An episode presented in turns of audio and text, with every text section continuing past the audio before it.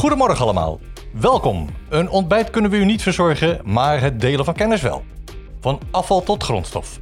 Dit thema staat nu centraal bij het Cleantech Center. Mijn naam is Martin Snijder, coördinator van het Cleantech Center en de host van deze podcast. We verdiepen ons in deze podcast in de afvalstroom plastic. In het kader van onze maandelijkse innovatieontbijten zijn we op bezoek bij Clear Polymers in Apeldoorn. Recycling van plastic bedrijfsafval. Ik ga in gesprek met Gerard Wening, directeur van Clear Polymers. Staat uw ontbijt al klaar? Kopje koffie? Dan gaan we beginnen. Welkom Gerard. Dankjewel Martin. Gerard, stel je even voor. Dan weten de luisteraars wie we aan de lijn hebben. Nou, zoals gezegd, ik ben Gerard Weernik. Uh, ik heb toch heel wat jaartjes zeg maar, in de afvalsector gewerkt. Zeg maar voor Circulus Berkel 12 jaar. Acht jaar geleden voor mezelf begonnen. Van allerlei uh, projecten onderhanden gehad. Uh, in Nederland, buitenland. maar altijd met de achterliggende gedachte van conceptontwikkeling. Conceptontwikkeling voor moeilijke afvalvraagstukken. En twee jaar geleden heb ik de move gemaakt om zelf in de plastic sector bezig te gaan. Een extruder aangeschaft van allerlei pieken en dalen meegemaakt in het hele traject. Dus je hebt een hele, hele historie al achter de rug als het gaat om het verwerken van allerlei grondstoffen tot weer, of eigenlijk van afval tot grondstoffen. Ja, ja, klopt. Jullie houden je bezig met de recycling van plastic bedrijfsafval.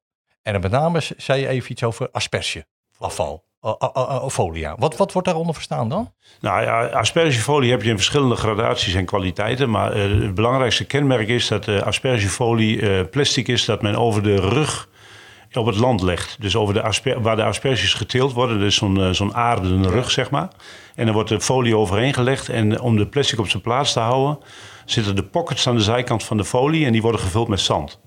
En daar is nu gelijk het probleem. Want die folie wordt acht tot tien jaar gebruikt op het land. Dus die wordt op een gegeven moment uh, is die aangetast, zit gaatjes in...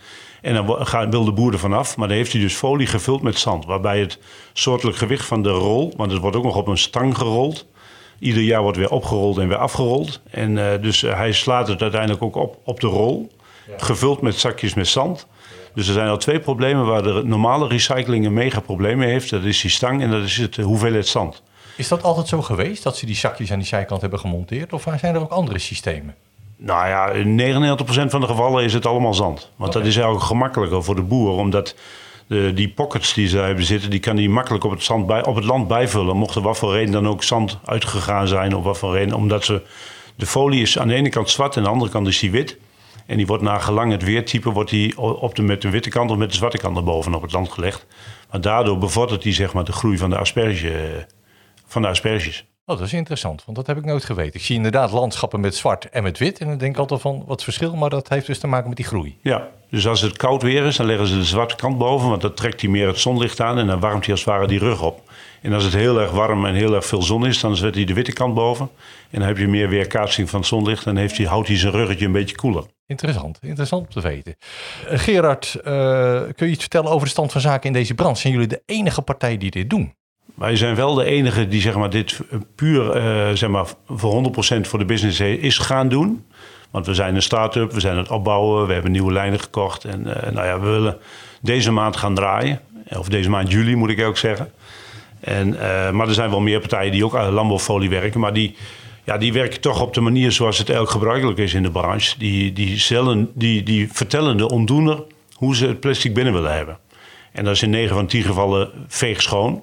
Dus dat het zand eraf is, dat het plastic redelijk voorgereinigd is. En wij hebben gezegd van we gaan het anders doen. Wij gaan de boer helpen, want we weten dat de boer daar een probleem mee heeft. Die, heeft eigenlijk geen, die wil ook geen zorg hebben om uh, heel veel tijd en moeite in het schoonmaken van die folie te hebben. Want dan zou die het open moeten snijden. Nou, dat is enorm veel handwerk.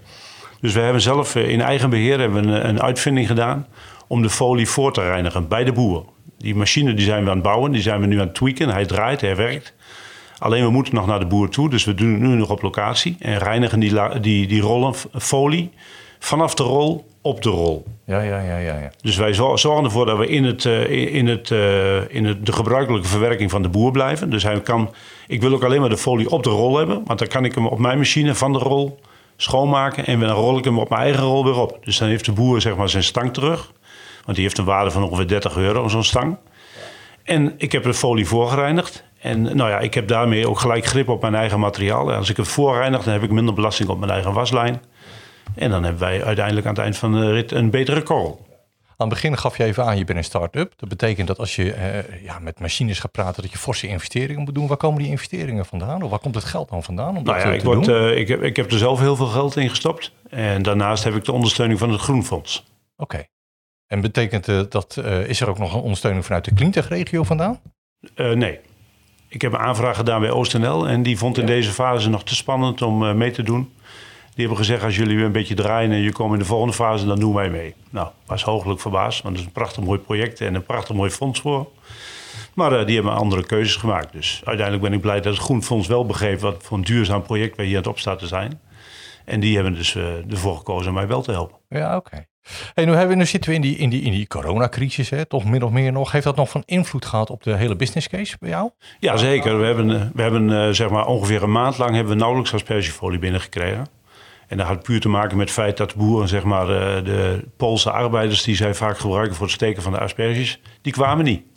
Dus uh, uiteindelijk hadden ze ook sowieso geen aandacht voor het afvoeren van de, van de oude folie. Omdat ja, het, het, spul lag op het land en ze konden ook niet verder. En daardoor heb ik een maand lang een beetje zitten kijken van wat gaat hier nu gebeuren. Het begint nu weer op gang te komen. De, het aspergeseizoen is nagenoeg voorbij. Dus nu beginnen de boeren weer op te ruimen. Dus we krijgen nu weer alle handen folie binnen. Nou wordt die spannend, hè? Op een gegeven moment heb je die folie en dan? Hoe voeg je daar nou die waarde aan toe? Nou, het is eigenlijk uh, net wat ik zeg, zoals we het nu nog binnenkrijgen, is het nog uh, compleet op de stang met het zand. Nou, daar beginnen wij mee voor te reinigen met mijn uitvinding. Daar draaien wij de folie af en dan halen we het zand eraf en dan poetsen we de, de, de folie op onze eigen rol op.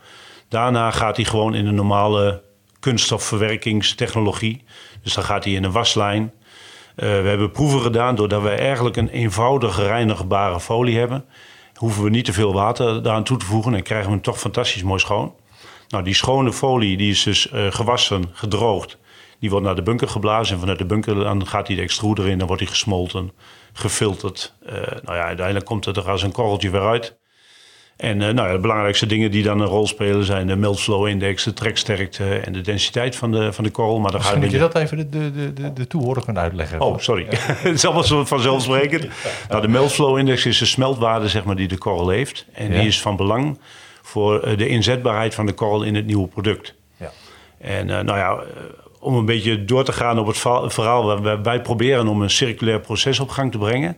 En uh, we proberen dus ook de kwaliteit van onze korrel dusdanig hoog te krijgen dat wij geen discussie hebben over de kwaliteit, maar dat met name het punt van de inzetbaarheid voor ons uh, maatgevend is. En kun je dan... zeggen over die, over die kwaliteit dan? Van hoe doe je dat dan? Dus het is een monostroom, hè? Zoals ja, LDPE. Ja? En de enige onderscheid wat we hebben is de zwart-witte folie. Maar we krijgen ook transparante folie, dat noemen ze tunnelfolie. Ja. Die ligt op een soort uh, mini-kastje bovenop het land, bovenop de rug. Dus niet op het land, maar iets boven. krijg je een soort kaseffect.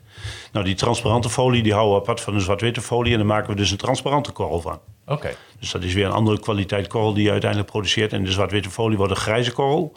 En die kunnen we weer zwart maken door hem te compounderen. Ja, en compounderen betekent samen, eh, samen, samen binden, samenvatten, persen? Nee, compounderen dat wil zoveel zeggen dat we hem op verzoek van de klant op kleur kunnen brengen. En dat is in, in, het kader van een grijze korrel wordt het dan een zwarte korrel. Ja. Ja. En uh, nou ja, omdat wij vinden dat uh, landbouwfolie, met name de aspergefolie, ja, de boer staat toch een beetje in een daglicht van, nou ja, het is allemaal plastic, het is allemaal uh, milieuvervuilend, dit en dat. we hebben gezegd, we gaan in elk geval die folie gaan we op een duurzame manier verwerken. Maar we hebben dus ook gezegd, van die, eigenlijk moet die korrel weer ingezet worden in de landbouwfolie. Dus we hebben een samenwerking met een, een, een landbouwfolieproducent. En die zit met smart te wachten op onze eerste korrels, dat hij kan gaan testen of die toepasbaar is in zijn folie. En die gaat er uiteindelijk een specialty van maken. Eh, je, je triggert me, je zegt uh, op een duurzame manier verwerken. Geef er eens wat uitleg over. Want die folie die halen jullie op. Ja. Die reinig je nu nog even op de locatie zelf. Die kan hier straks gereinigd worden met een machine die jij ontwikkeld hebt. Ja. En dan? Nou, er zijn een aantal dingen die duurzaam zijn aan hetgeen wat wij aan het doen zijn. Kijk, als wij het bij de boer gaan reinigen, dan heeft hij dus niet het, uh, nou, dat 75 tot 50 procent van het gewicht van de rol is zand. Als we dat dan niet op transport hoeven te zetten, dan scheelt dat enorm in transportkilo's.